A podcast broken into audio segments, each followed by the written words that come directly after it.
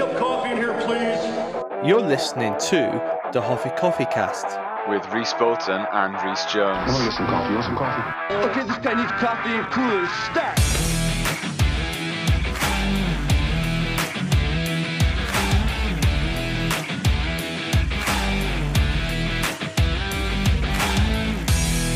Damn good coffee. And hot.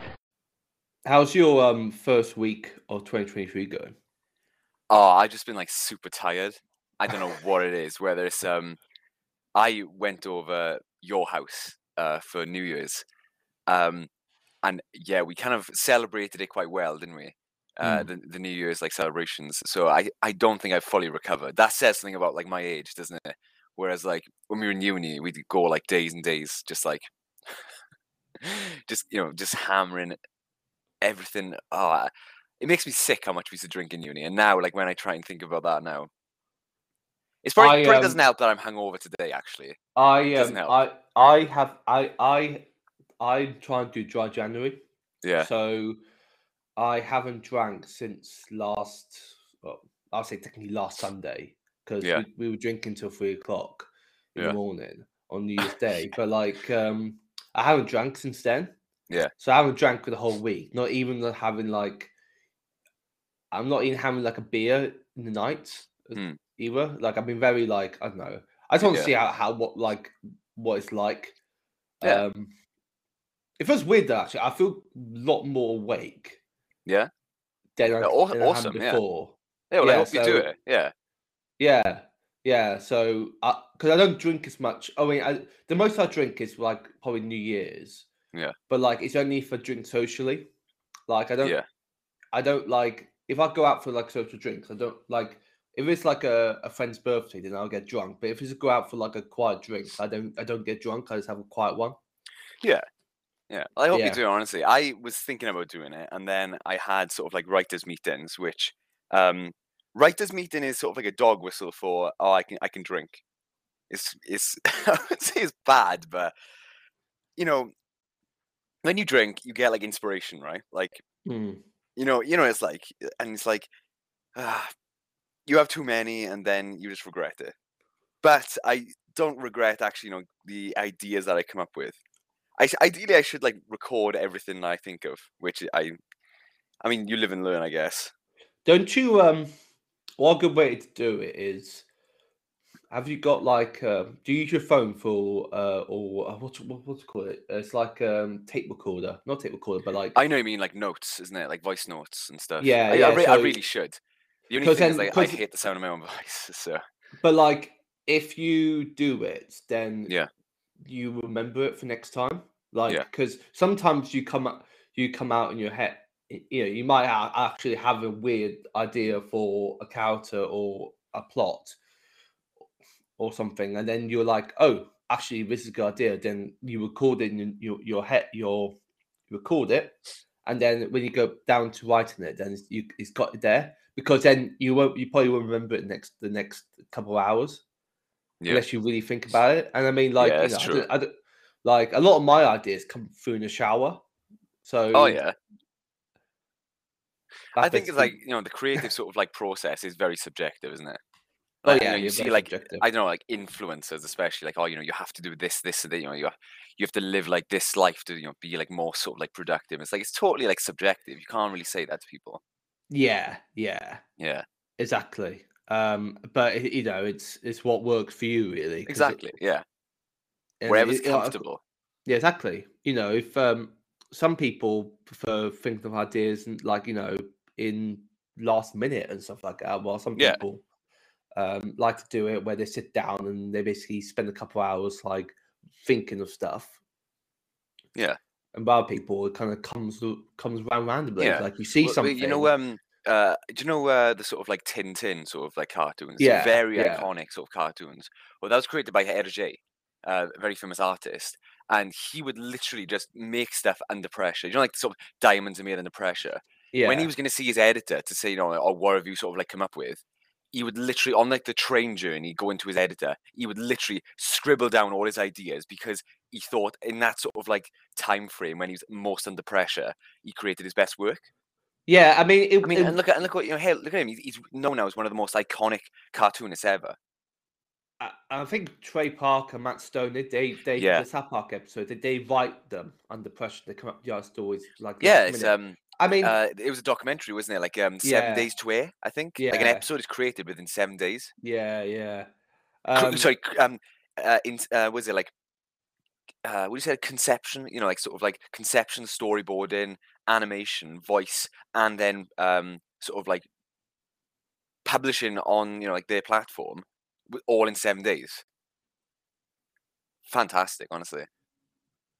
What um I think I think that's quite useful, but like I wouldn't recommend people do it because you know Oh, you gotta no, be no, like be that able to Doesn't work for me. No, no, no. I couldn't do it at last bit because I find I find I'd be so under pressure I wouldn't come up with any anything. Like Yeah. that's why I can never do the last like the, night- before um essays in uni when people could do it. Like Yeah. like I knew people who literally spent like a week do, writing a dis- dissertation like fully, and you're like, I could not do that because you're literally risking it. Then, you Yeah. know? People like pulling like all nighters and then going to sort of like they say your sitting exams. Yeah, I couldn't do that. yeah, no, no, exactly, exactly. You, yeah, um, but yeah, um, hi everybody, welcome to 2023 on Hof Coffee Cast. Uh, hope Happy everyone New had a Year. happy New Year. Hope everybody had a lovely holidays and New Year's, and uh, we are starting off uh season four of the Hoffi Coffi Cast. Season four. You know, I was literally typing up all the um all the episodes we've done on the spreadsheet uh last night. Oh yeah. Because uh just to have a, a quick like so it's all in like one place. And I think we've done so much like in three Yeah. years. Um this went back to back June 2020, like during the during the middle of the pandemic, and now we're kind of out of the pandemic ish, and uh, you know things are slowly getting back to normal. I'll say, um, but you know it's it's it's mad how we've kind of still been doing this podcast, and we both enjoy it, don't we? Oh, hell yeah. You know, um, and I I love spending my time just like sorting out what we can talk about next and, and all that. And then I like obviously double check with you, so you kind of, you kind of like what we're going to talk about and all that. Um, but yeah, um, this is going to be a good year because we've got so much stuff coming out that I can't wait to chat about.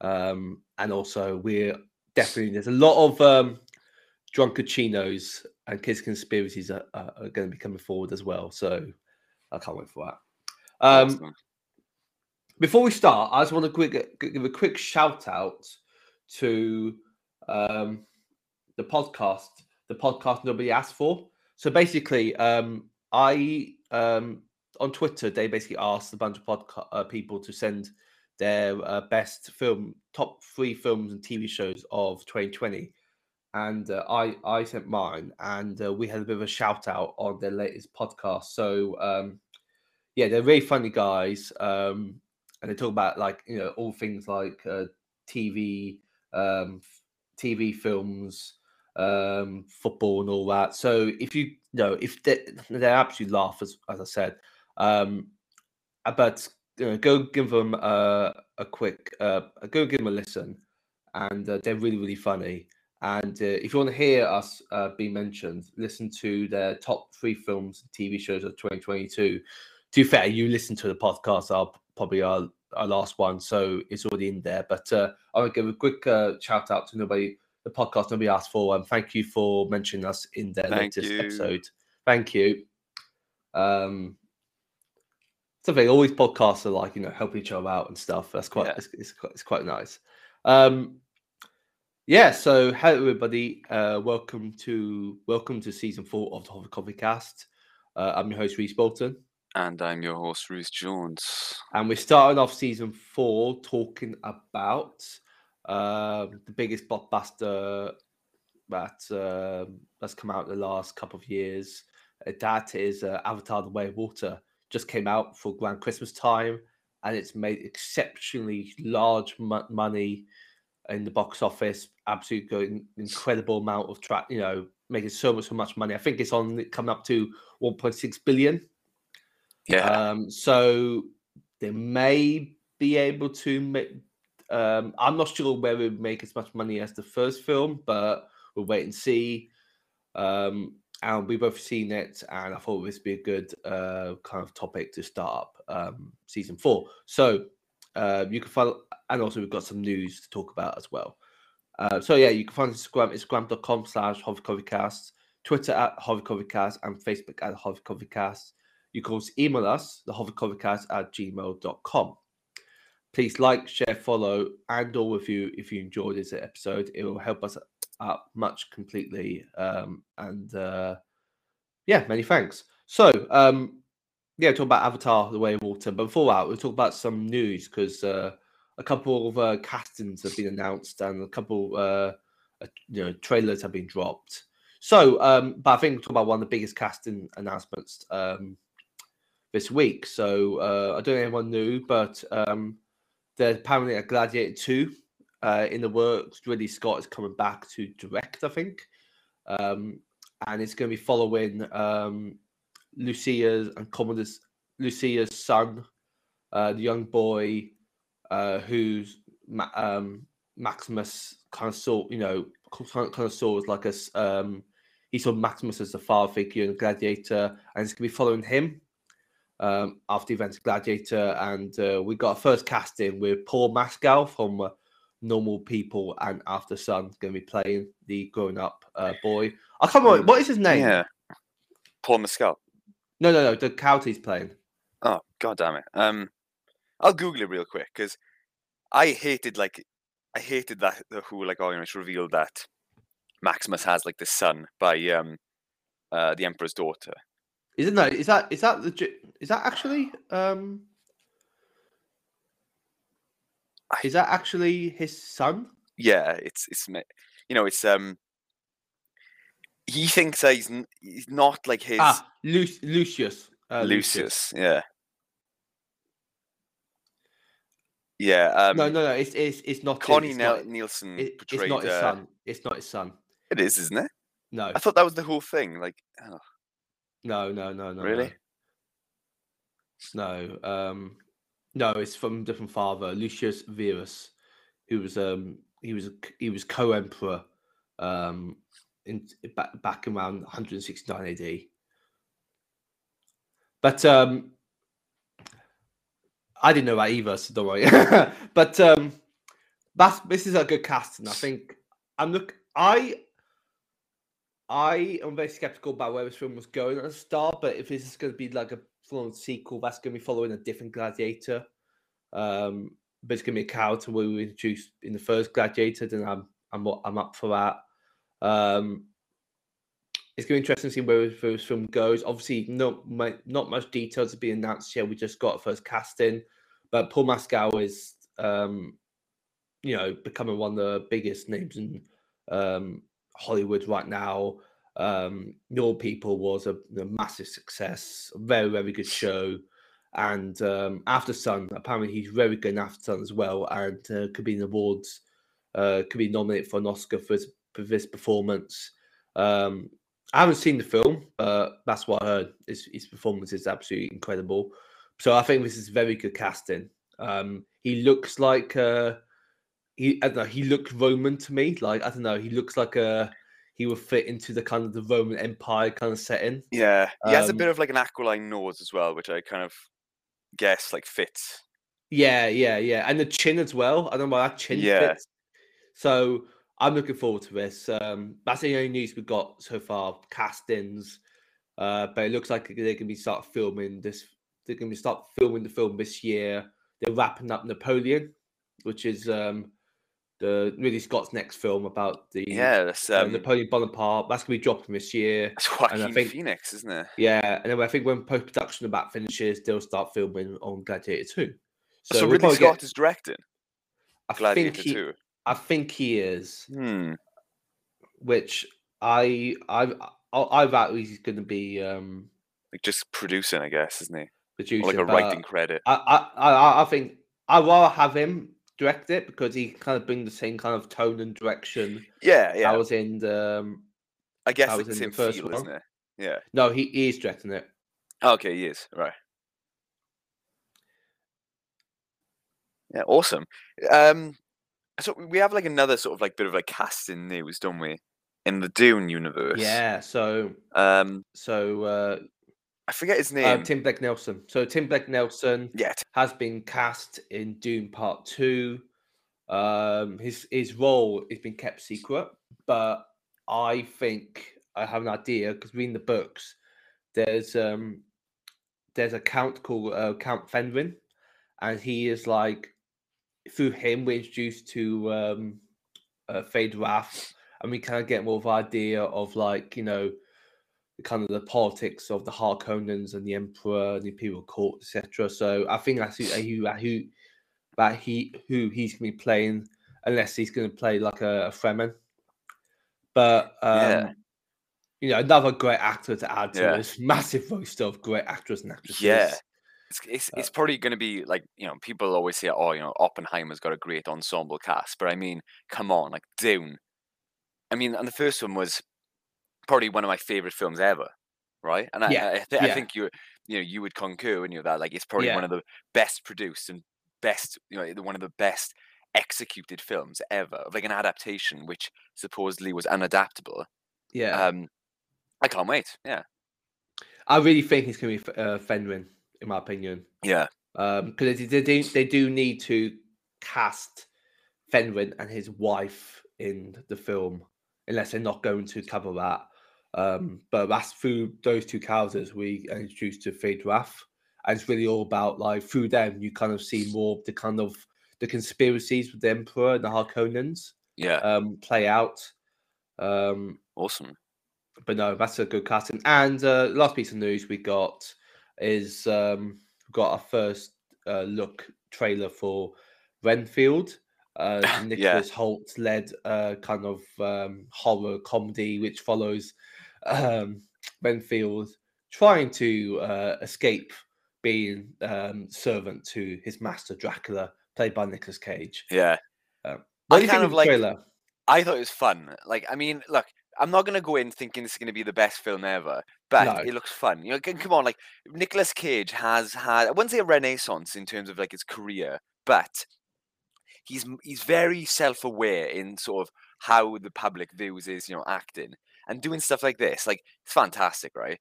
You know, like the the whole look of him is very sort of like campy. I'd say it's very I'd say like the look definitely like harkens back to like the old Hammer horror, but then i- the way he acts is very like over the top. Which is come on, it's Nick Cage. Yeah, yeah, this And, fits so well. You know, Ni- Nicholas Hoult is like great anyway. So And I think it's, it's just going to be a, um, it's just going to be um, a massive. Just it's not going to take itself seriously. It's just going to be fun. I mean, Awkwafina is in it. Um, it's a, it's got a really good cast.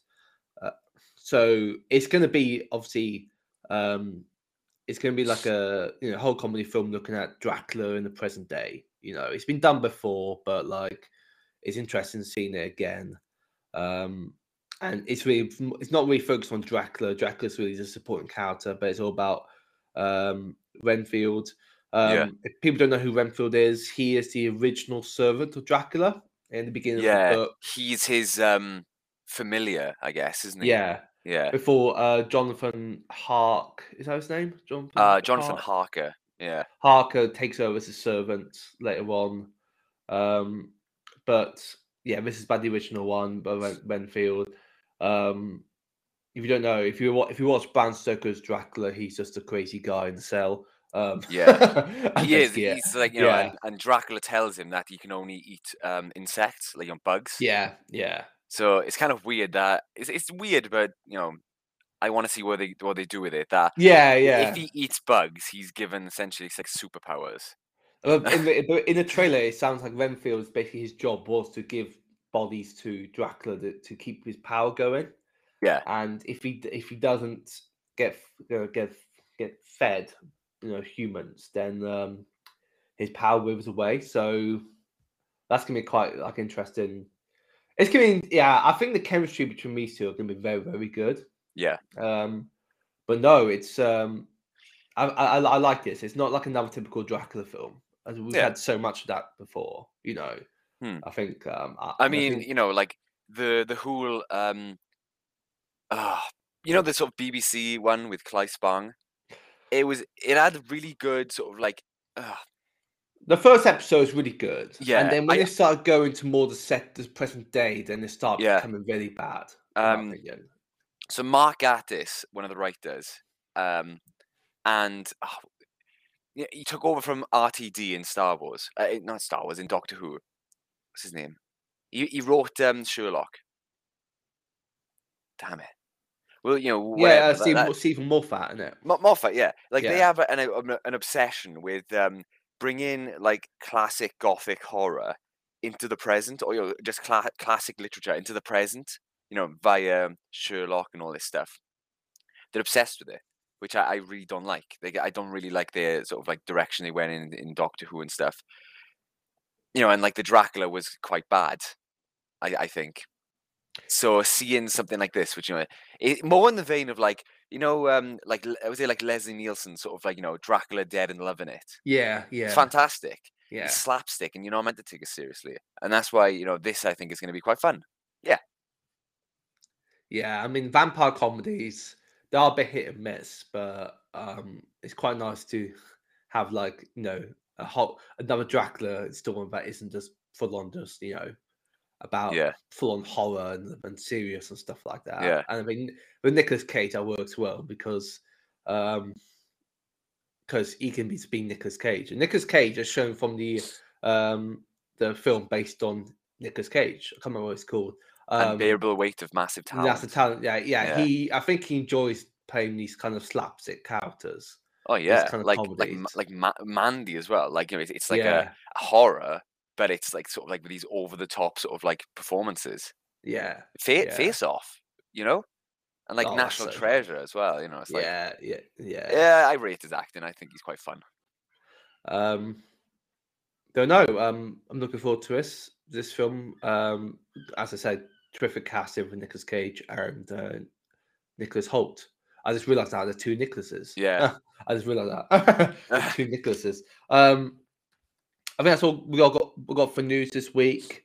Uh, more stuff obviously will be coming out news wise throughout the year, but something uh, nice to look forward to at the start of 2023. Um, let's go talk about the main our main topic of the episode. So, Avatar: The Way of Water, uh, the sequel to um, the massive blockbuster, highest grossing film of all time, Avatar 2009, directed by James Cameron, written by James Cameron, Rick Jaffa, and Amanda Silver, who wrote screenplays for Mulan, the live action Mulan, recent live action Mulan film, and Rise and Dawn the Planet of the Apes. Um, and I think, uh, yeah, and obviously this is going. This was originally made by Fox before the merger, so under the Disney umbrella as well. Um, straight away, um, what were your thoughts coming out of this film? Um, I'll sort of just you know give like my brief. It, it should we should we just like go straight into spoilers? Yeah, yeah, this is Um. Okay, so and anyway, initially, uh, it starts up you know Sam Worthington doing a sort of like a, a narration. It's sort of you know bringing us up to speed in like what's happened over time, but then it sort of just meanders into the same sort of plot as the first film. But I kind of you know realize now that I don't really think that it's about the plot. Like these films are just James Cameron just showing how far you know filmmaking can go in terms of ah, just ingenuity, sort of you know like reinventing the wheel, especially sort of you know like the water mechanics and stuff, which you have to remind yourself that none of this is real. Um, I'll give us sort of like a brief sort of like premise. Um, so this is ten years or so after the Yeah. first film. Yeah, Um, the RDA, so the humans, you know, have, uh, have returned to Pandora to plunder the resources. This time they're trying to plunder the the sort of like the sea of uh, of the of the moon, and um, they came in they come into conflict with Jake Sully, who's you know he's now like the chief of the Omaticaya people, but they fail, and because um, the RDA led by um, Quaritch, who has now come back, like a sort of like essentially like a, a clone of him in an avatar body. They they are chasing after Jake Sully as like a you know like a you know most wanted. So they have to flee the Omatic, the, the people, and they seek refuge with one of the reef peoples along the sea. So obviously, you know, it comes into conflict with people wanting to plunder the um, the resources and trying to kill like the space whales. And it's all about sort of you know like trying to stop them from treating all the sort of like reef peoples really badly and trying to stop whaling and stuff. So there's a lot of sort of like environmental things involved with uh, this film. Visually, it's a, it's a masterpiece, but I didn't really think much of the story. That's that's my thing. Yeah, what he lacks in storytelling, he makes up for in you know, Yeah. spectacular uh, Yeah. shots. Like Yeah. the Pandora is one of the most, some could argue, the most breathtaking like world sci-fi's ever put on screen. Um, it is just absolutely beautiful. Um, it watching it on screen, I regret not watching this in IMAX. Um, I mean, I'm, I'm glad I didn't watch it in 3D because sometimes with 3D, okay, it looks so good, but it so it can be distracting. Like I watch films in 3D, and sometimes you can be distracted by like what the one thing on in uh, on the screen that you kind of just don't take it in as much. Maybe I'm massive the old man in me who doesn't not a big fan of 3D, but like, um, but even in the cinema I watched it on, I watched it in my local uh, cinema in my hometown, and I feel you know still with this the screen we had, it was still beautiful. Yeah. Um, and even the water just felt so just, just the, the, the water just felt so nice to look at. Like it felt so, it felt so clean. This is a world that has not been. um I'll say this like um, this is what like this is a world that's not been ravaged by industrial action or Yeah.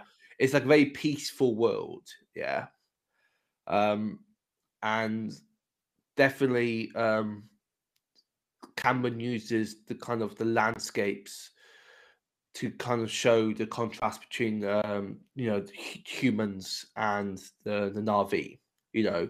Um the kind of the industrial side of the humans that's very grey and you know polluted while looking at kind of the very clean peaceful colorful like you know rural landscapes the waters um of pandora. Um every shot in most of the shots every shot i think in my opinion is absolute especially the like the the the shots of the seas shots of the mountains the forests um absolutely beautiful. Even the shots of the humans returning to pandora. Those shots are absolutely like especially the one in ones in space are absolutely jaw-dropping Oh yeah, those are my favorite ones. yeah yeah The, the, especially like you see, um, I think it, it's meant to be like you know like solar panels. You see like almost you know in the reflection is Pandora.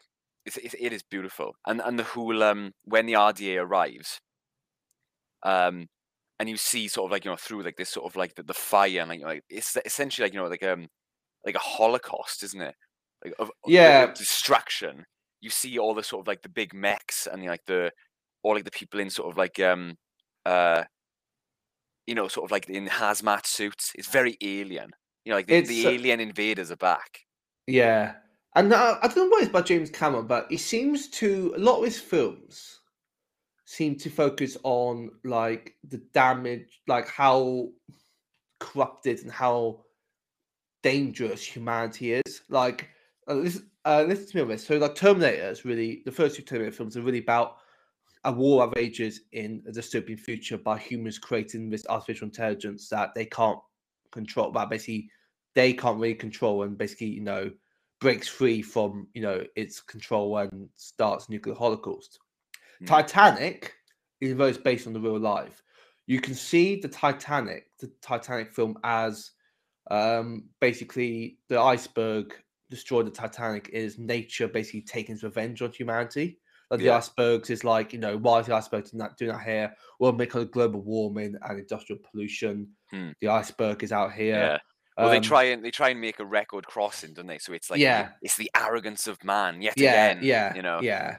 And with Avatar, it's really about humans basically um, using the world that they they, they they reside in. They basically destroyed that to the point where they have to go out and conquer new worlds, Yeah. not caring about how the people that live there.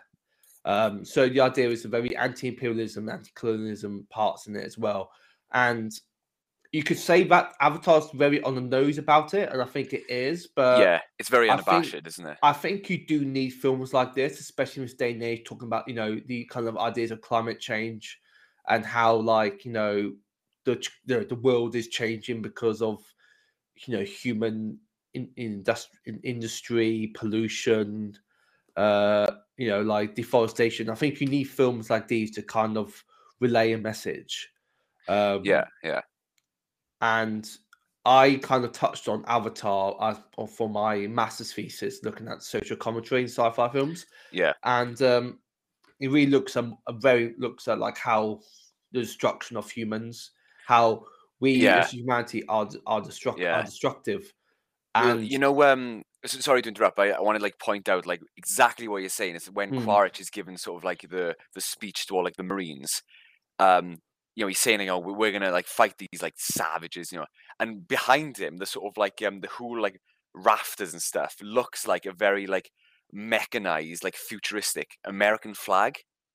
You know, yeah, so it's, it's it's not it's not the US, it's the RDA, but it's it's by extension, it's like American imperialism, isn't it? Yeah, in you know like it's like extrapolated from what we have now in the future. It's saying that you know like if we don't stop where we where we're going this is what you know this is like um uh, you know like when you look into the mirror darkly this is like the the the raw the darkest timeline sort of thing. And i think quaritch is really good about you know he is like the the monster within all of us isn't he? Well, he's very much a general that I would say was, you know, one of those generals that it's would have been supportive of the Iraq War. I'd Yeah, say that, yeah. you know, the second second Iraq Yeah. War because it's all about a lot of you know, it's, it's really it's, the, the the invasion of Pandora and the kind of taking of land is really just for profit.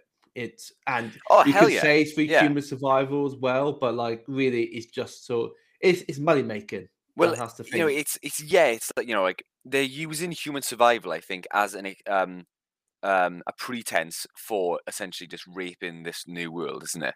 You know, the RDA is Well- meant to be evil.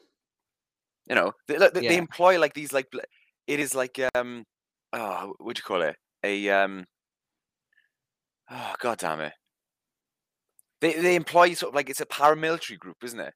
Uh, Yeah. like um sec ops, the Yeah. security operations y- you know in charge um Quaritch is in charge of but yeah what he's saying is like um this this is this is true like um i think cameron said this hell's gate so like the original human settlement in the first film was based like um layout wise and like obviously the conception was the the us base in vietnam right, okay. in um it's it's what ho chi minh city was originally called. But yeah, size as well. It was exactly the same size as like this US base.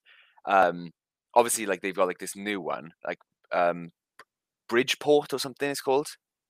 Uh, this like massive sort of one. And there's um a lot of like designs apparently have been inspired by uh, one of the Final Final Fantasy games. Oh, really? Yeah, that's where I heard about like this new sort of like this this city, like Bridgeport or something. I I don't know. But yeah, like I think um it, it it's a visually stunning film, and I think people will go into it not realizing what Cameron's trying to say. And I mean, I was never a big fan of Titanic. I mean, you know, it, it was big and flashy and stuff, and you know the whole like the end sequence of you know the, the inevitable sinking of the Titanic was very very cool, but the story was lacking. But people didn't go to see the story; they just wanted the romance, didn't they? No, no, and and I mean, like there are films that aren't as spectacular as say Avatar, but need to have like, you know, um, need to have the story and characters in order to, you know, keep people in the seats. Really. Yeah. Um, but this is definitely a film that you will go see. This, you know, this is a you are this. There are films you watch at home. And there are films you go to cinema, and this is definitely one of those films you go to the cinema because you know if you ignore if you take the plot out of the way and accept that this is you know um, this is an Avatar film, so the plot isn't going to be great, and just enjoy the the, you know, the kind of the visuals, you know, shots, cinematography, then and this world, then you will have a good time.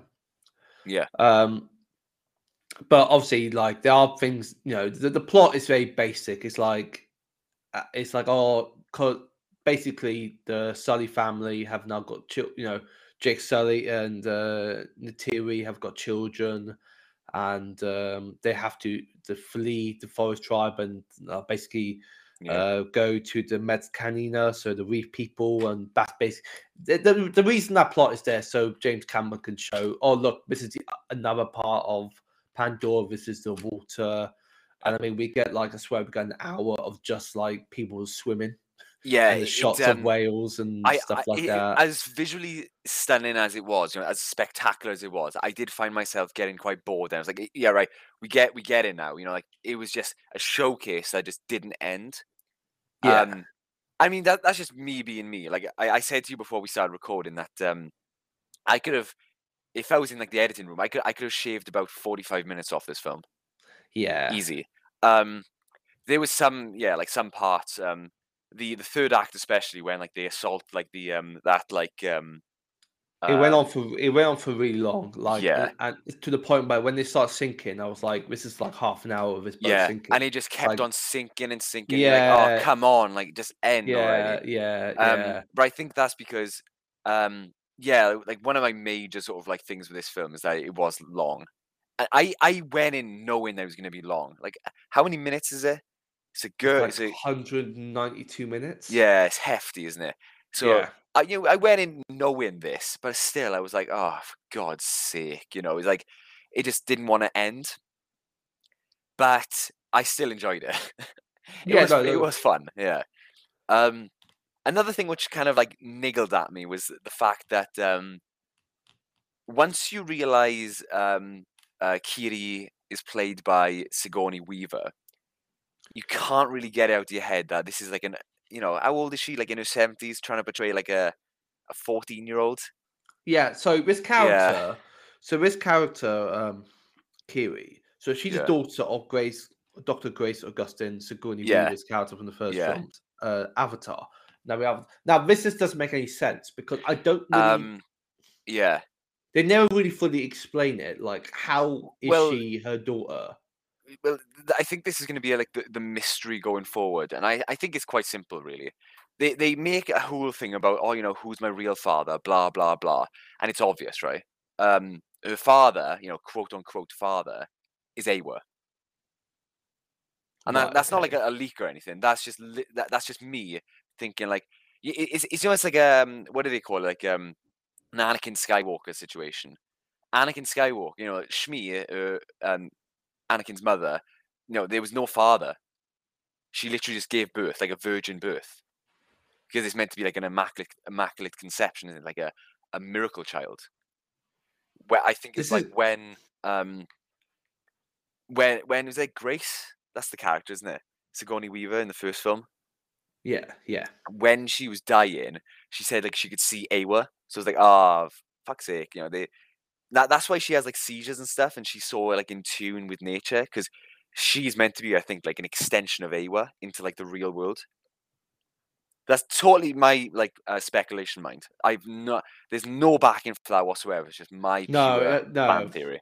no, and I think her character is kind of the idea that this is going to be a Na'vi created with like not kind of, I was saying? Not natural, but like a different different process where you don't need to kind of procreate in order to have children. It could be yeah genetically modified, a, mod, a, modi, you know, a, Yeah. modified, genetically Yeah. created yeah um, Na'vi.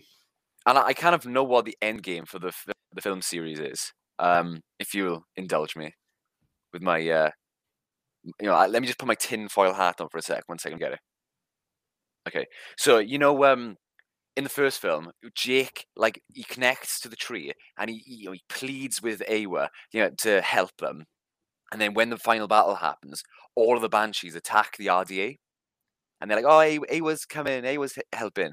Well, the whole end game for the series is Ki- eh, Kiri is going to be like she's going to attune herself with Eywa, the whole sort of ecosystem, and the whole planet is going to turn against the RDA to like finally get rid of the humans, so that they, you know, no one could ever harm them ever again. That's good. Uh, uh, I Yeah. think I, I think so. It's going to be like a very like an in-game style Yeah, thing. yeah, Um, but also they, what also what they're trying to look at with terms of um Kiri, and I think we also we should talk about Spider as well. Ah, so yeah, Spider is the son of Miles, um, that was left behind Yeah. at the end of um the last film because they couldn't put a baby into cryo sleep, Yeah. cryo space. Um, so the Sully family basically adopted him, but he's always been seen as like the outcast because he's not an actual he's not a Na'vi, and the Na'vi other Na'vi kind of see him as more of like, you know, a resemblance of like the enemy. Yeah. So he gets torn between uh we finds out that Miles is his father and his a alive but in like n- n- Na'vi form, re uh combat combatant. Is it combatant or re uh, re- recombinant. recombinant? Yeah, yeah. Yeah, So he's torn between helping, you know, being with his father and helping his, you know, being with the Sully family. And he, at the end of it, he basically he disagrees with what his father does, but he knows that it's not really his father in this in this the Na'vi uh, Miles, but he doesn't know that this obviously there's mem the the, the recombinants have memories of their past selves. So Miles remembers basically his past and his, his child. But he still it's to him, it's not his child anymore because that's the old Miles. And, I, and this is the whole thing about this film about the new Miles, the Na'vi Miles trying to distance himself from like the Yeah. human Miles. yeah. And the scene where he's holding the skull, That is it seems as like- it's it's it's it's literally like it's literally and he breaks it. It basically seems that this is this is a weaker man. I am Yeah. stronger. Yeah. it's like a rejection of his former self. isn't it? Yeah, exactly. Exactly. that is fascinating. Can- Yeah. Can, you can you imagine that you're holding your own skull? You know Yeah. that you're dead. Like, you know. So if you come back, are you that original man? You know, are, like, are you really? You you have like this man's memories and personality, but he's dead. You're literally Yeah. holding his skull, yeah. and I- and I I can I wouldn't say like I can empathize, but I can understand how confused and conflicted Quaritch is now. It, it, it- it is fascinating. That's probably my favorite scene when he, he discovers his own dead body. It, it's very Shakespearean as well, isn't it? Yeah. Uh, Um, yeah, and the whole like crushing of the skull.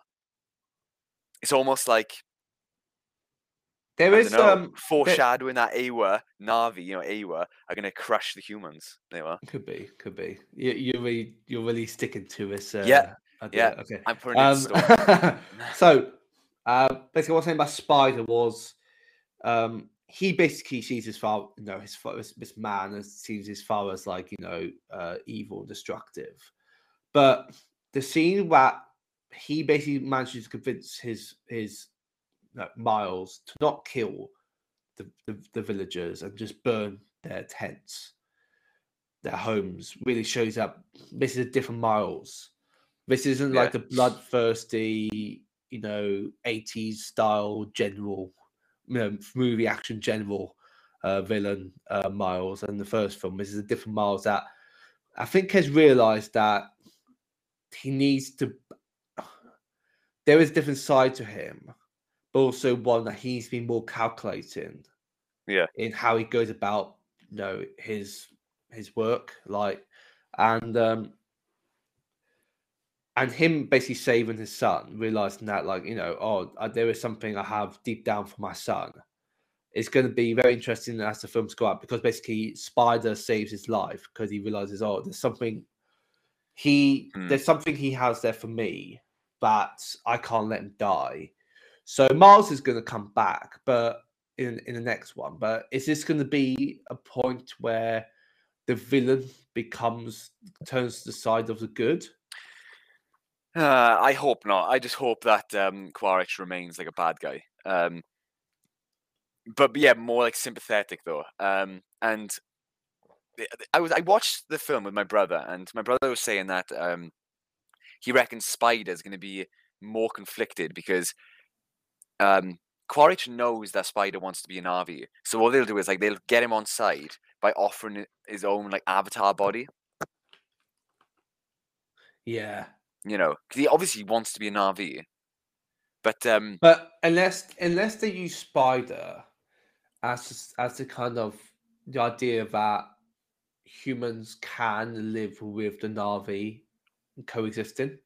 yeah, yeah, the bridge, Becau- isn't it? Yeah, so I think if they make him a Na'vi, that will kind of shut down that kind of idea. But I think there's a sort of kind of romance with Kiri and Spider. I don't know. I Um, don't know if you picked that up. Is, or yeah, yeah. I mean, it obviously it's it's um, what what do they what do they call it? It's um, what do they call that sort of like relationship which is not romantic? It's it's more um, oh, what do they call it? Damn it.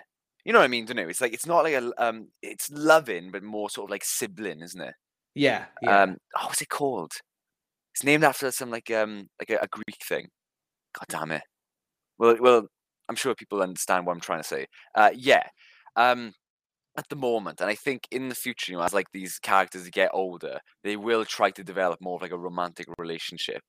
But obviously, I think Spider will feel more, you know, uh, you know, more of an outsider because he can't properly be with this woman because he's not a Na'vi himself. So like that resentment will only grow, yeah. Yeah. and you know he's like almost like falling to the dark side then, sort of like being more sympathetic to his father. Well, not not you know really his father, but the one who has his father's memories. See, your your view of how this, this series is going to end is going to be this franchise is going to end is with basically um David and Goliath. Yeah, Yeah, it's going to be that there's going to be one, you know, there's going to be one uh, survivor, the humans or the Na'vi. Hmm. I see it's more of is the end game's going to be that there is there is a possibility of the Na'vi and humans co coexisting in peace. Hmm. I think so, and I think the reason why they're showing Kiri and Spider is Cameron. I think is using it to be like we're going to set up these characters to be the next generation because the child there's a lot of focus on on the Sully kids in this film, yeah, and I did people find the Sully kids annoying. I did at times, but not like incredibly like all the time. uh, I I didn't. I I Um, found them sweet. Um, so they're obviously they're setting them up to be like the main, the, the, the next generation of like you know of the Na'vi and stuff. And obviously these are kind of hybrids, so they got like four thing, you know, they got four fingers instead of three.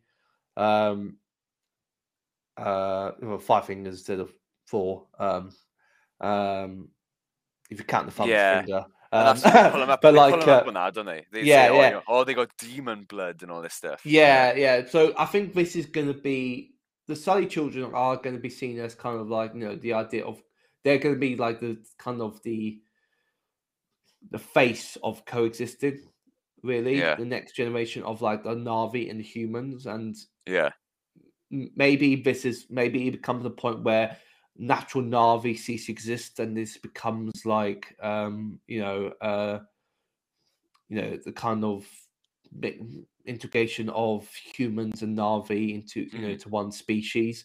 It's possible, and I think Yeah. that is that that is what kind of is setting up because I feel like this film is seen as it's a sequel to Avatar, but also is setting up really the rest of the franchise. yeah.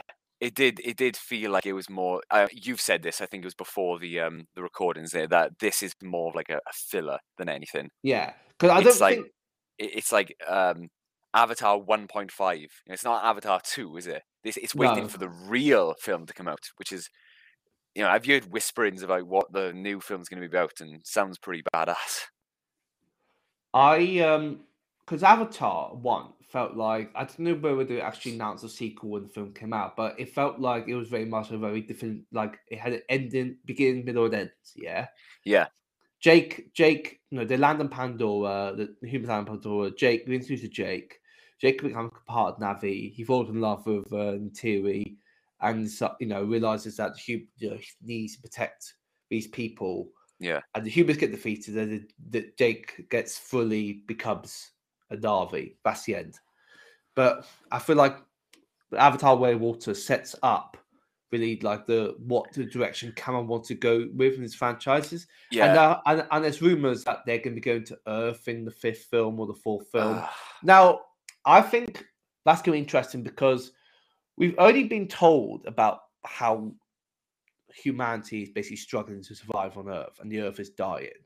Yeah. I think seeing it will give an idea that the humans, because we got this idea that humans are like the e- evil. Yeah, not evil, Oh, but okay. the bad guys. I see. I see what you're trying to say. So we're I gonna think- get like some context for why they're Yeah, so desperate. and maybe Yeah. see the humans as a reason and maybe look at the hum- see the humans as like we can understand why they are having to you know go to events of actually you know uh taking over worlds and you know maybe trying to push like the, the nat you know the natural people the you know the um the, the natives out of their lands.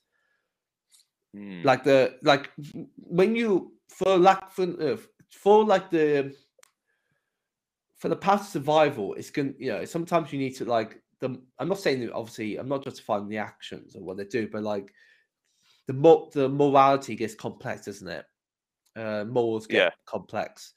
Um and and i think what cam's going to be doing is we're going to be seeing different sides of humans so that when it comes to the actual fight battles, you don't really maybe there's like you're kind of like looking human the humans as bad guys in a different way. Because in this last in this, the first film, the last in this latest film, you see them whaling and stuff, and and whaling is horrible anyway. Like North Water is one of the greatest yeah. uh, depictions of how structured Yeah. whaling is. Um, I'm I, I when I, when I was like whinging earlier about you know, oh, you know they just keep on sh- um, the, the the scenes are quite um overextended.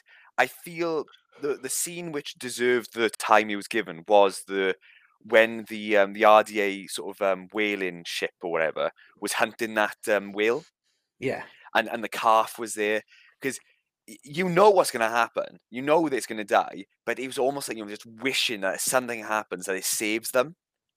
And obviously, when it doesn't happen, and they just they harvest that brain goo or whatever, it's even more tragic. And it? It, it reminds me of um, was it Dances with Wolves when yeah, they discover the the buffalo or bison or whatever, and they've all been left to rot. All all Yeah. that's happened is they've taken the tongues. Yeah. I think it's buffalo tongues. I'm sure it is. So all they've done is just cut off the tongues and just let them all there just to die. They haven't even taken any of the hides, the meat, Well, like, nothing. i- if you look at the ivory um trade, Yeah, the reason they, they call elephants is because of you know their what was it um elephant tusks and stuff like yeah, thought yeah. The, the ivory. yeah, they just killed them and the same thing with the rhinos right yeah, so it's it's it's, it's very tragic and the, the the tulkun in this film in this film is very spiritual so they got like a spiritual but to them so it's it's it's it's the, like the same way the buffalo were kind of like the spiritual to the Native Americans, ravaged by you know the, Yeah. the the new settlers who who don't see the spiritual connectedness of these people and kind of see the you know the how important these animals are to natives. They just see basically you know money, and it's it's very um, yeah as I said it's very very tragic um and and as well as you know you the guy the the Aussie guy that uh, heads Oh, the kind yeah. of whaling is like he's got you know he's he's so like there's him and then it's a marine biologist and I, I find it interesting looking at the boat because the marine biologist there's like he disagrees with it but he's happy to still go along with it yeah. He, Well- I mean, I kind of wish he was given more time to develop that character Yeah, he, yeah. seemed quite interesting, but yeah, he was willing to go along with it. So and then because he's complicit, does that mean he's as bad as them? Yeah, and the Australian guy basically he Yeah. he likes the thrill of it. That's the thing. Yeah. He- he- for him, it's like it's all about Mm. money, and it's like you know Yeah. this is my job. I love my job. Um, I gotta say, I, I thought I thought I- it was dumb. Oh, sorry, go on after you. and I and I love how um, it's the idea with his arm gets ripped off by um, what by uh Oh, it was Kang, the, the cord, wasn't tulkun. it? Yeah. yeah, which is basically like, and I know that Payakan loses his fin sneak Yeah. to Wayland, so it's basically like an eye for an eye, an arm for an arm, isn't it? It's poetic justice. And It's poetic, yeah. I and mean- that was so shock. I was shocked. I was like, I didn't expect his arm to come. I, rip off. I, I was like, um, I rolled my eyes, but I was like, oh yeah, that's that's you know poetic justice. Okay, yeah, it's fun, wasn't it? Uh, Yeah. People laughed in the audience when that happened, yeah, but um, I thought it was dumb. I, I mean, this is a little thing. I don't think it impacted the plot a lot, but um, the whole reason why you know, as we are saying, they only want the the brain goo is because, uh, quote, it stops human aging, like just stops it, end quote. I I thought it was a bit dumb, you know, this sort of like really like rare resource.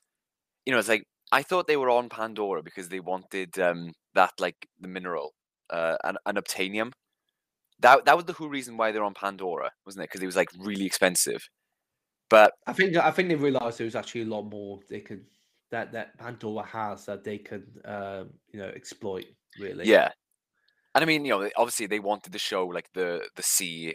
So what are they Mm-hmm. going to use to like exploit the sea, or you know, gonna, they're going to exploit the sort of like the fauna and the and the you know the you know, these highly intelligent animals, which I kind of you know, do you know, do you know like when they were again? I thought it was dumb when you know when they were like um doing the whale noises and there was subtitles at the bottom of the screen. Yeah, I dumb. laugh.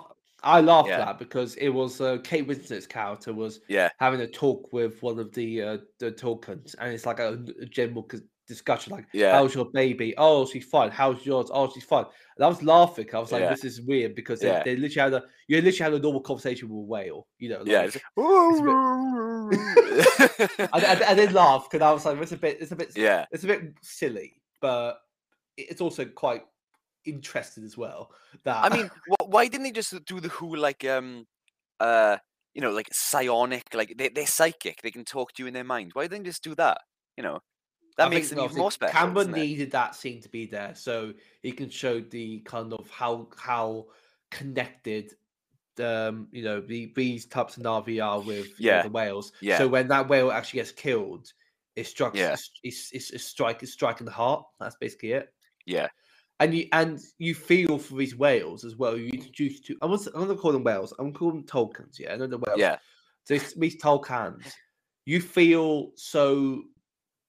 There is a beauty in them and there's innocence. It's like when you, we see whales today. You know, they, they, they are beautiful creatures. Yeah.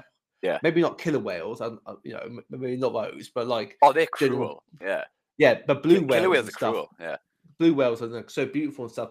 So when they actually get, when you see them get attacked by humans, it it hits you more. So you are you are feeling what the count what the heroes are feeling, and I think Yeah. that's in that way that's you want one of the biggest things in cinema in terms of like make well even writing a book is you Yeah. got to have your audience sympath you know empathize and feel what that character's feeling Yeah. if a character's feeling anger just just anger you got to be like i understand why a character's angry if Yeah. that character is upset if he experiences a tragic loss you need to be able to resonate with that character's Yeah. tragic loss Yeah. so that's that that kind of sequence Cameron's done really well and, and I and he agree. and he does it he does make these characters um you, your audience and us feel for the Darby. yeah. They're um, yeah. I mean, I would have done it a bit different, but I, I think you know, at the end of the day, I'm not a hyper successful director of like this film. You know, I think he's done a good job. You know, and like. Uh, they filmed a lot of it like in water, these sort of like underwater cameras, and filming in water automatically makes like a production like ten times harder. You know, th- this is why like, um, uh, the, the abyss. You know, James Cameron, um, was so hard to film. It was it was a, a disaster. Um, I read like articles like people still have like trauma from filming on that set, and that was like in the eighties, I think. And it, at I the end of the day, is the abyss is a is a The thing phenomenal. is, the thing is that it's like the technology was different back then, wasn't it? Yeah, and I, I think a lot of people involved have learnt and you know to, to how Yeah. to film like it yeah. more efficiently or just safer and better because you know James Cameron, like I'm sure he said in like articles or whatever, he's obsessed with like water. I know. That's just his yeah. thing. So you know, bring it. I think it was in like the first film. Um, Jake sort of falls into the river and then he jumps off the sort of like um the waterfall to run from that like um one of the predators in the jungle, and sort of like you know he only had that sort of like that little showcase of like water mechanics. It wasn't like a lot. Whereas now the majority of the film it films, you know, in this sort of like hyper realistic water and it looks real. Um I'm just trying to think of like I mean, like filming underwater has, has actually, it has been very revolu- rev- revolutionary for Yeah, yeah. cinema. I mean, you got Black Panther kind of whatever came out um, last year, had uh, water sequences. You also got Aquaman, you know, had water Yeah. sequences. Even Dunkirk, you know, Christopher Nolan booked an IMAX camera filming underwater. So, you know, the, the, uh, the there's no limits to to uh, cinema, you know, direction, isn't it, or like Yeah. filmmaking. Um, but I think Avatar has shown that like this is the best we've seen like water, like the un- like the sea and you know the oceans and water portrayed on underwater portrayed on screen like Yeah. ever. Like nothing can Yeah. top this uh, right now. Hmm. Um, Um, I mean, I've got to say, like, probably one of my favorite aspects of this film was probably Stephen Lang's performance. Um, I mean, people don't really give him like his due in like the first film. He was, yeah, he wasn't like the best, you know, written villain. He was, he was evil for the sake of being evil, right? But I mean, he still gave a cracking performance. You, you he was huge, wasn't he? I'm, I'm not sure if he put on like weight for the actual like um uh like for the role but he was like you believable as this sort of like aging like battle commander who is just all he's known is war and he does come across as the sort of like um i forget the character's name but you know like marlon brando in apocalypse now yeah, yeah, you know absolutely like batshit insane but he's allowed to like you know he's has so much power and authority over like these people and people suffer for it isn't it? Know he tries to like use jake but then you know what i'm trying to say is in this film as well he's given more depth. Arguably you know, he's not the same character but in a, in a way they've done a good thing because that character yeah he was evil for the sake of being evil but now this character's not him. Stephen lang's playing another character. And I, I, I really did enjoy Stephen Lang actually in this. Him like the, do you know like the, the- his quotes? Do you know like you know we we failed, so as punishment we've been brought back in the form of our enemies. That is that is profound, isn't it? Like he he does make your blood boil. You know he does like you know like um I like how they brought. You know- I like how they brought everyone always squad back and they'll just die Yeah. again. yeah yeah. But, but but does that mean they can just be brought back again? That's the Right? thing. It's Yeah. like They're recoms. They're not real. They're not real people. yeah, but like it, yeah, the thing is though, is their memories just put into this one Na'vi avatar, or Yeah. is it just it, is it literally still there and they keep can bring them back whenever they want? Well, because that is um, they, they could just lie to them, couldn't they? They could just bring them back again and say, oh, you know, they, they're still the first recon. They could they just don't tell them about it. Can you imagine Okay. that? Because they, Yeah. their memories haven't been recorded only up until the point that their human bodies had memories. Because Yeah. remember, um, when Stephen Lang and um, uh, uh, Giovanni Ribisi's character, they show a little like it almost looks like, looks like a pen drive. so it, it, it it's it, the- the idea is like that what constitute as kind of human, isn't it? So Yeah, yeah. is if you're able to be brought back and your body's just your memories are stored in in there, like it gives you and you can be brought back if whenever you you know Avatar dies and stuff. That talks a lot about consciousness and Yeah. whether you truly are living. Yeah. Yeah. Like, you know, if you're brought back Are you actually living robot being? body, Yeah. you know, yeah. are, you you or are you a robot? Yeah. It's, it's, Yeah, it's, exactly. Uh, I mean, pr- probably like James Cameron was playing The Force Unleashed 2 when he wrote this. Not the best game, but uh, yeah. He's, Um, um, oh, sorry, go on. So I was going to talk about Stephen Lang quickly because Yeah. in the first film he he's very much like an 80s action villain. Yeah. So yeah, he reminds me of like a like a Rambo villain, isn't it? Like Yeah. there's a um he's just evil for the sake of you know he's he's um because he's evil, you know, and uh, he's very much like I feel he's very much like one of these old time war generals that following Vietnam War, they they took the lost battle, so they want to make America great again, you know, make human humanity great again. So there's like there's always like he's always trying to prove and do better, and that's what. And the idea is is, is the failure never left him, and in this film he's seen how he died uh, before, and in a way like he's taking trying to take revenge on on, on Jake Sully because he killed him, and because Jake still you know his eyes betrayed the human race, but to him like also he's seen that I failed last time I can't fail again, you know. But it's Yeah. kind of it's quite toxic masculinity in a way that he's trying not you know he cannot he doesn't want to fail. And it, it, it, he doesn't care what will get his way as long as he doesn't fail. Um and um and bringing in spider and him realizing that like okay maybe you know there, there there's more to it than just like revenge and stuff like that. Like of course he wants revenge. Yeah, but his kind of hunt for revenge has seen him see open up his eyes to kind of more than what he would he would have seen if he was a human. Hmm. If they both see him lying back as a human in this film, he Oh, would still be yeah, the same character as the last. He would be, still be the same character Hmm. from the last film. He would just Yeah. be repeating himself Yeah. and just be a reuse of the character. and I mean, I There'd guess be you know, it's- there'd be no development. Yeah, let's say that. it goes against the grain of like, oh, you know, bringing back like you know a, a famous, you know, like a- a fan favorite villain just for the sake of bringing him back. yeah. And like, yeah, as you said, like this arguable, it's that no, this isn't the same character, and and the audience eh, believes that because the character looks different as well. Whether they're going to Loki his character, and he, he- when you mean by you know, Um, by Loki, yeah, means he, yeah. you know, he he turns himself as a villain, and then realizes that he's still mischievous and still a villain, but also he helps out the heroes as well. Maybe Well, that might happen. Maybe he just know. becomes a deuteragonist.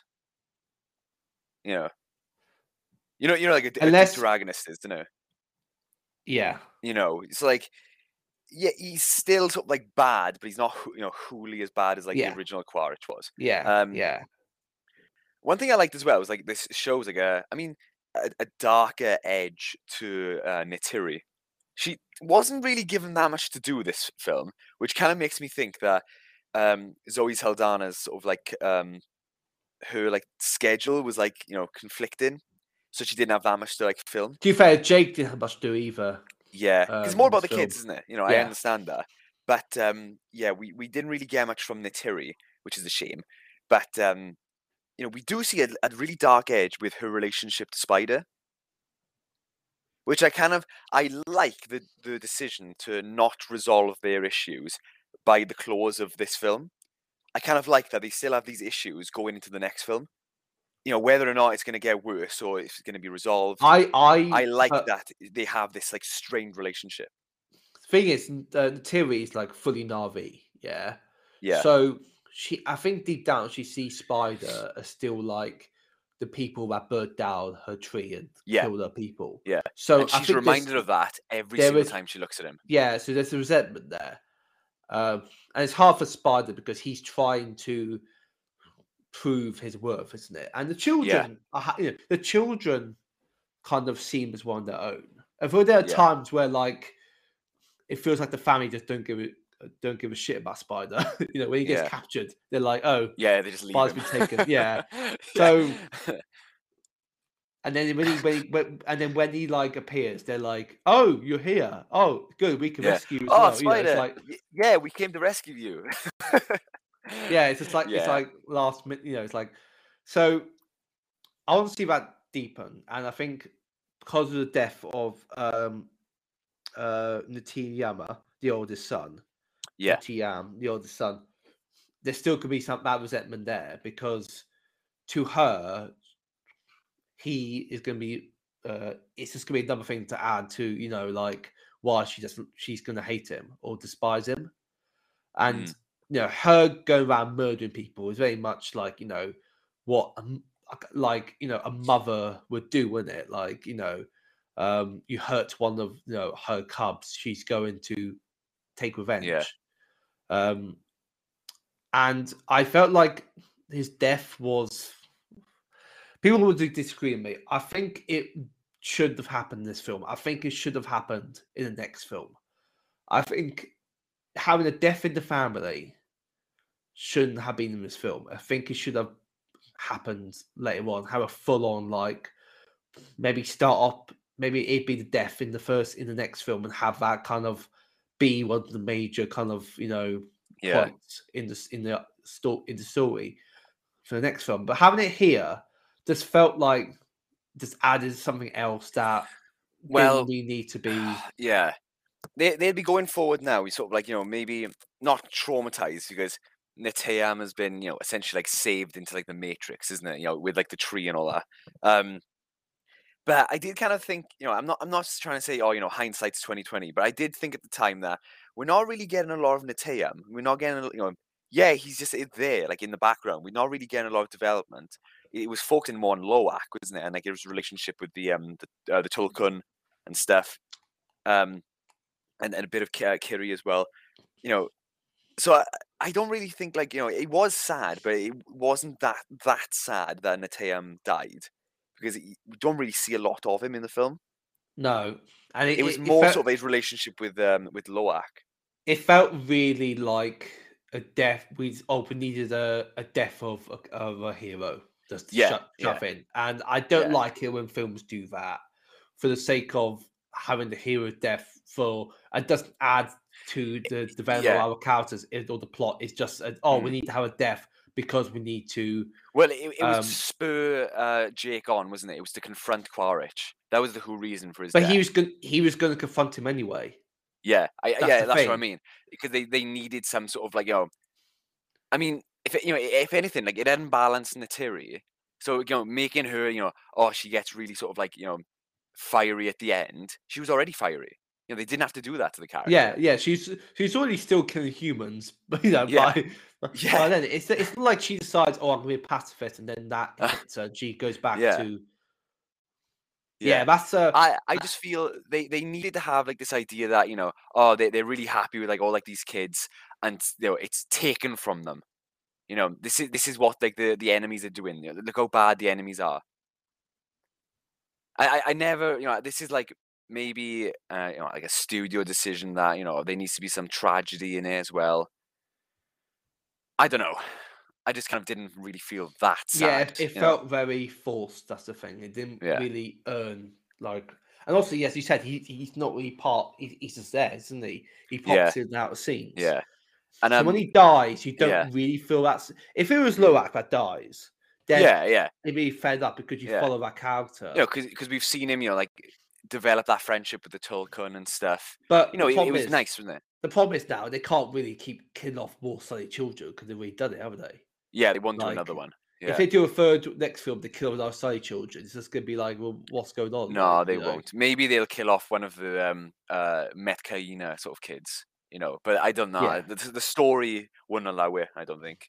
Um, But but Lo- Yeah. Loak is Loak.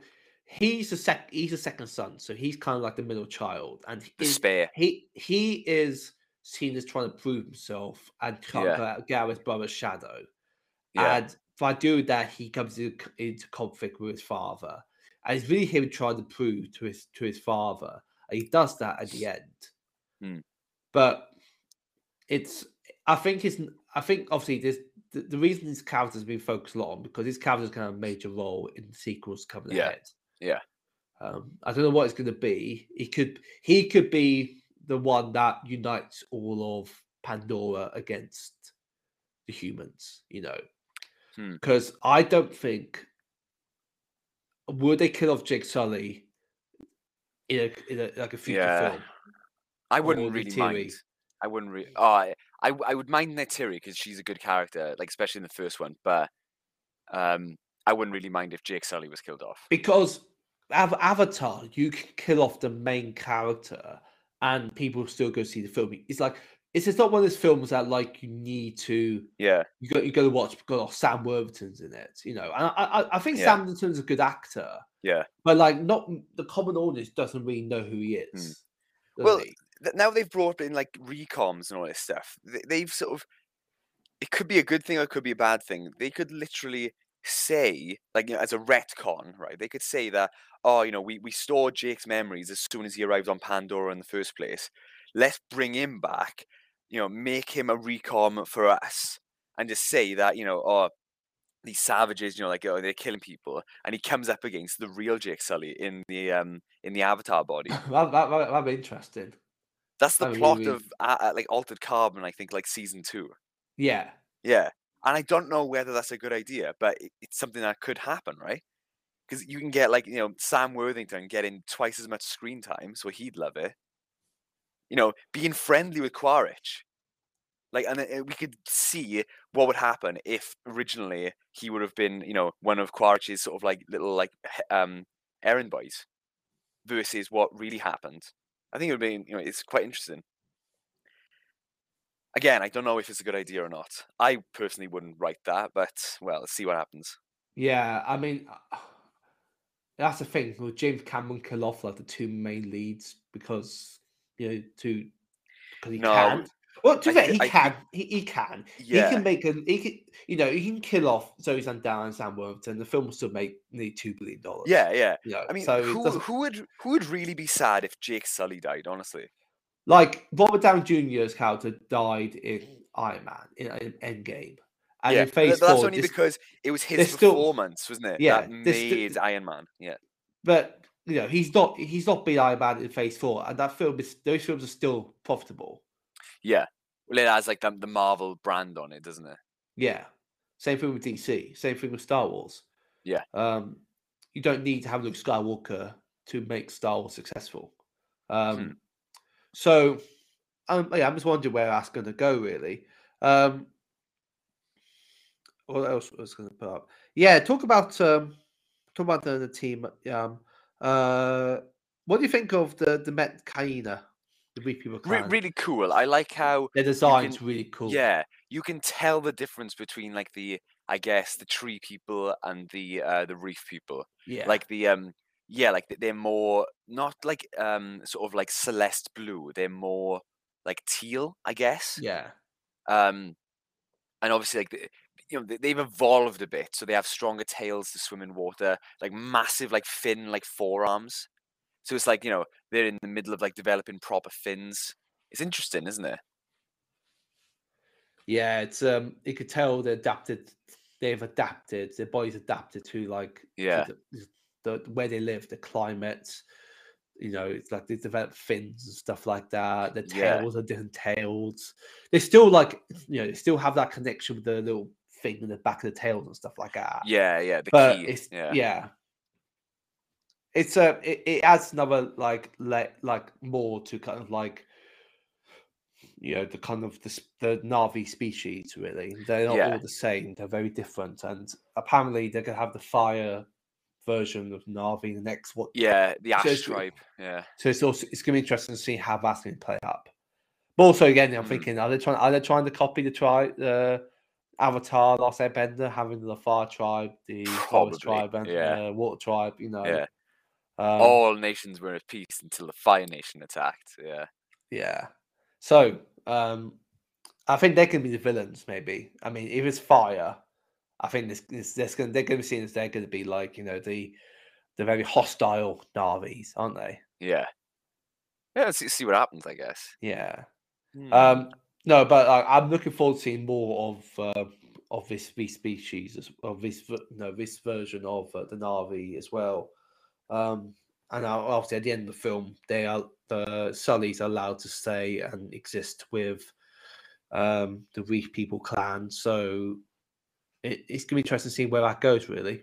Um, and with Miles, do you know what's gonna happen? Is he going to return back and maybe be stripped of his of his position because he failed to kill Jake? Yeah. Because Edie Falco's character, the, gen- the general, yeah, I, I, Yeah. I love Edie Falco because she, you know, she Sop- Sopranos and all that, and she plays like a, I think she plays a really good general. Like like a Yeah, woman in good. position of power. You know, like so is she gonna is she gonna strip Miles of his role because she wanted Jake Sully killed as well because he is like the kind of the freedom the the head of the freedom fighters. You know, the Yeah. the rebellion, the rebellion against uh, the human invasion.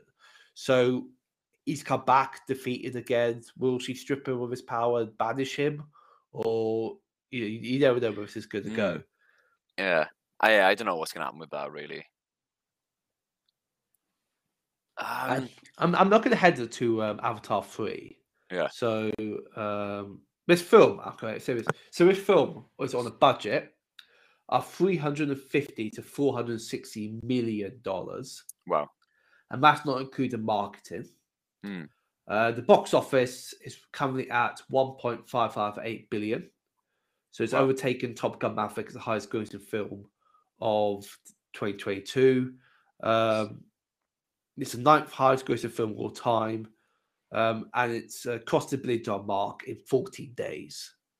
Um, so looking at the sequel. it's impressive. Yeah. So look at Avatar 3. Um, apparently, the rumors are it's going to be Avatar the Seed Bearer. That's a bit um, possible title for the film. Uh, you know, messages of cast are coming back. Uh, we have some uh, new characters, uh, actresses and actors joining. So, David F- Thewlis is going to be an unnamed Na'vi. Oh, nice. Uh, Oona Chaplin and Michelle Yeoh going to be playing uh, uh, the Ragnar Na'vi and Dr. Karina Mogue, a human scientist. Uh, there's not much more uh, information about what the film was going to be about. And if we look at uh, Avatar 4, uh, we could be getting the. Yeah, pretty much like the same characters are going to be coming back. Um, so it's going to see where this, where this is going. But I don't want to be these films to be fillers. That's the thing. I don't want them to be fillers and have like the last two films be like, okay, you know, things are going to kick off. I don't want it to all be like fillers that because then it'd be pointless. Like, well, why are you making like five films? You know, yeah. and there's a possibility he might make more, more, than more than five films. Uh, but apparently, um, I'm just looking up here. So um, most of the Ava- Avatar three's already been filmed. So and I don't think um, and uh, I think they started working on Avatar four now. So um, uh, and five as well. So I mean, they spent like this last ten years focused on these films. So I think we're definitely going to get one in, next, in two years' time. But this is going to be the next the next Christmas uh, films for every two years coming up. Um, and also, we have got Avatar: Frontiers of Pandora, the new Ubisoft game coming out. That's going to be, you know, open world uh, adventure of uh, the Na'vi Pandora. So we're going to see a lot more kind of that lore and the world explored further and delved into more. I'm looking forward to this. I mean, the world is beautiful. I mean, if you take the, if you just don't go in thinking that the plot is going to be, you know, Shakespearean, Yeah. then it's fine. Because it's not. It's not. It's not Oscar nominated screenplays. It's, it's um, it's an Oscar nominated film, but it's not Oscar nominated screenplays. Yeah. Uh, writing, but it's it's still a very very great, really, really good film. Um, there are some moments which I think is, you know, there are some big dumb decisions that happen in the film. Again, part of the plot, like the scientist, the two, the Na'vi scientist and the other human scientists go into um, go into the the um, the reef when uh, oh, yeah, that was dumb. Yeah. where the Kiri's character is, you know, is, is, is basically in a, uh, in a coma. I think, or she's when she's ill, and they somehow decide to take one of the human choppers, which is very dumb because then the humans could be able to track where they are based on that. Dumb Yeah. like that. So you know, but um, have you got any more thoughts about Avatar: The Way Water? Um, I mean, I didn't enjoy. uh, Sorry, I enjoyed it more than I thought I would. Yeah. but you know, I wasn't like hyped at all to see it. It was very fun to like watch, but I mean, apart from like the visuals, yeah, I think like the story and uh, you know was very forgettable. There's some, yeah, as you said, some dumb moments, but you know, I, I'd probably watch the next film. I want to see what happens. You know, I want to, I want to see more of this world, and I kind of like that. It looks like he's gonna, he's not, you know, gonna try and show us the same things over and over again. We are gonna get different things, you know, like as you know, that the the Fire Nation or whatever, like next time. You know, so yeah, like let's let's have a look to see what's what's in store for Pandora. I'm yeah, I- I'm I'm happy with it. I, w- I wouldn't say like oh this is shit, you know, or No, oh it's no, I'm not saying terrible. it's You know. No, it's good. Yeah. No. Um. Okay. Ratings time. How would you rate this from out of ten? Ah, um, I mean, come on, you know, if if I was purely gonna rate this on like a, a visual, like aesthetic sort of like basis, it'd be a ten out of ten, right? So it's a visual masterpiece But in But- general, in general. So I am gonna like overall, yeah. um seven out of ten. I'm gonna give it an eight out of Yeah. ten. Um, the- you know, obviously the writing isn't the best, Yeah, but I, I do like the themes though of, the- of the film's tried to Yeah. just say. But I and just the, don't see myself the visuals like rewatching it a lot. You know, because it's long, isn't it? It's a commitment. I Yeah. don't see It's the myself going. it's- it's you know length- what? I fancy watching Avatar two again. You It's, know, it's, it's the length of Return of the King, but I was saying to my friends, Return of the King, every scene was like important. in Return of the yes, King. yeah, There's a reason why the runtime had to be that runtime. Whilst we're here, there are scenes that they could have cut out and made this maybe two hours and 40 minutes. yeah. Made it like leaner and tighter. Yeah, Yeah, and the third act went on for so long. And I- yeah. I It dragged. Yeah. I don't know whether they had to. It felt like the were they really sticking to the three hour, 12 minute runtime, or you know, it's like say I'm surprised they didn't cut it down. Well, apparently filmed nine hours of Avatar 3, so that's going to be the longest uh, movie ever. Nine hours in the cinema, Oh my god, we'll have to Which get like I've- sleeping bags or something. which I've done it before. But nine hours? I'll do it if it's 24 hours, not nine hours. That's like thinking if you if you want to sleep or something, it's exhausting watching. Yeah, that's like that's like from that's from 10 a.m. to 7 p.m. You're gonna have a nap between all yeah, that. yeah. In, in between uh, features, Oh god, your your your son's so old now. I am old. You're gonna go for your afternoon Sunday nap after, so you? oh yeah. Like, How, how'd you know? yeah, I mean, like, ugh, like come on, like this this film, I I, I probably won't do like a marathon like that. No, because it, it's just it's I, not um, my favorite of worlds. You know. I saw a review of this film, and Yeah. it said Top Gun Maverick brought people back to the cinema. Yeah. Avatar: The Way of Water kept them in the cinema. Ah. You know, I, I saw um, I saw a, a review that said it's like being waterboarded with blue concrete.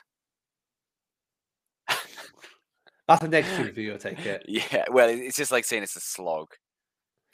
Yeah, I'm. I'm it is, it is a slog at times as well. I, I hope they they don't make this. I don't know. if These films are going to be like epics. You know, they are sci-fi epics, and epics usually are like three hours and stuff like that. So, Yeah. But you know, I'll still see them anyways. Yeah, I just wait and see. uh, Wait, wait until you know. Shouldn't be too long. Wait until like the next one comes out and see what happens there. It might be that you know, watching like the, the this film down the line after like all the other ones, it makes more sense, or you know, it just doesn't seem that st- uh, stunted. Um, yeah, like uh, stunted in its Yeah. growth. It could Yeah. it could age really well. I mean, only time will tell. Exactly.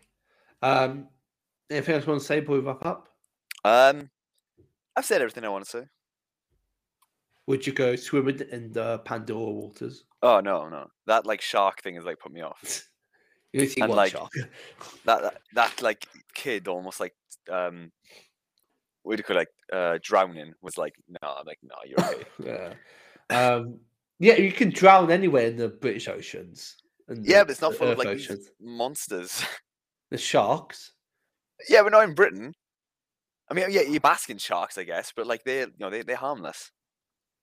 So you wouldn't go first. You wouldn't go for swim in the Pacific Ocean Oh no, no, no, no. or the Mediterranean. Well, you have swam in the Mediterranean Sea. yeah, so- but like the med, the med is like I don't know. Unless you get like jellyfish or something. I mean, it's it's not that bad, is it? yeah, there was jellyfish when we went to Milka. Yeah, so I mean, it's like unless you have like jellyfish, it's kind of like safe. I just hate like I told you before. I Mm. would never go to the Amazon. I would never go to like the outback in Australia. I would never go to like you know the jungles in Africa or wherever. I would never go there, honestly, because everything they want to kill you and eat you. Honestly, the worst thing you get in Britain is an adder, and like you can see a snake when it's coming towards you. oh god. So no, I will thing- not go to Pandora. How about you? Well, uh, maybe. if they if they said right, oh we gotta got um, you know. they said, look, we've got budget airlines to Pandora. You can spend a weekend there. You know, you can visit like the forests and shit, or like the the oceans. Would you go there? Well, if I'm going to be killed, then no. But it's very cheap. It's a cheap holiday. Maybe, maybe. Maybe. Just, to say Money been to changes Pan- just to everything. say that I've to Pandora. yeah, bragging rights. Yeah. oh, you, but I've always wanted to go to Pandora. What was it like? And then you go, Do you reckon this? Do you reckon? Do you know? Be a massive ma- Yeah. uh, twist. Is that they, there's a Pandora store in Pandora, but oh, it's the Pandora God's sake. necklace stuff. Yeah. I'm pretty. Didn't they start to like release like Avatar like charms and shit from Pandora? Oh God, I'm probably, I'm probably thinking of something else Nope. actually. no. Yeah. No, you're right. Like, All right, everybody. Uh, thank you for listening to us uh, talk about Avatar: The Way of Water. Uh, let us know your what you think about this film. Did you enjoy it? Did you not enjoy it? What uh, are you excited for the you know the Avatar three, four, and five, and maybe six, seven? Uh, wrap up this episode. Next week we are going to be starting so uh, starting our kind of Indiana Jones um, films reviews and coming up to Indiana Jones Dial Destiny, which is starting, which is released in July. So next week we're going to be reviewing uh, Raiders of the Lost Ark, one of my um, one of my favorite films of the eighties. I really really enjoy this film, so I've got a lot to say. Um, and I hope so. And, uh, uh, and uh, hope you all have a good weekend. So as I said, follow us on Instagram, instagram.com, Facebook, Twitter, and you can email us and you can follow us and you can listen to us podcast on the many podcasts we're on, including Spotify, Anchor, Apple, Google, um, and Amazon Music. Uh, and Overcast as well. So yeah, thank you everybody. Hope you all have a good weekend, and we'll see you on the next Hoffi Coffi Cast. bye. Bye bye. Well, that wraps up another episode of the Hoffi Coffi Cast. But before we end, me and Reese want to thank everyone for listening. And if you enjoyed today's episode, please be sure to like, follow, share, and review. In addition to tell your friends, family, and fellow nerds and coffee lovers about our content. We both enjoyed talking about these topics, and with your help, we can strive to be bigger and better and bring out much more to our fans and listeners. I'm your host, Reese Bolton, And I'm your host, Reese Jones. And we'll see you on the next Hoffi Coffi Cast. Take care and goodbye. Bye.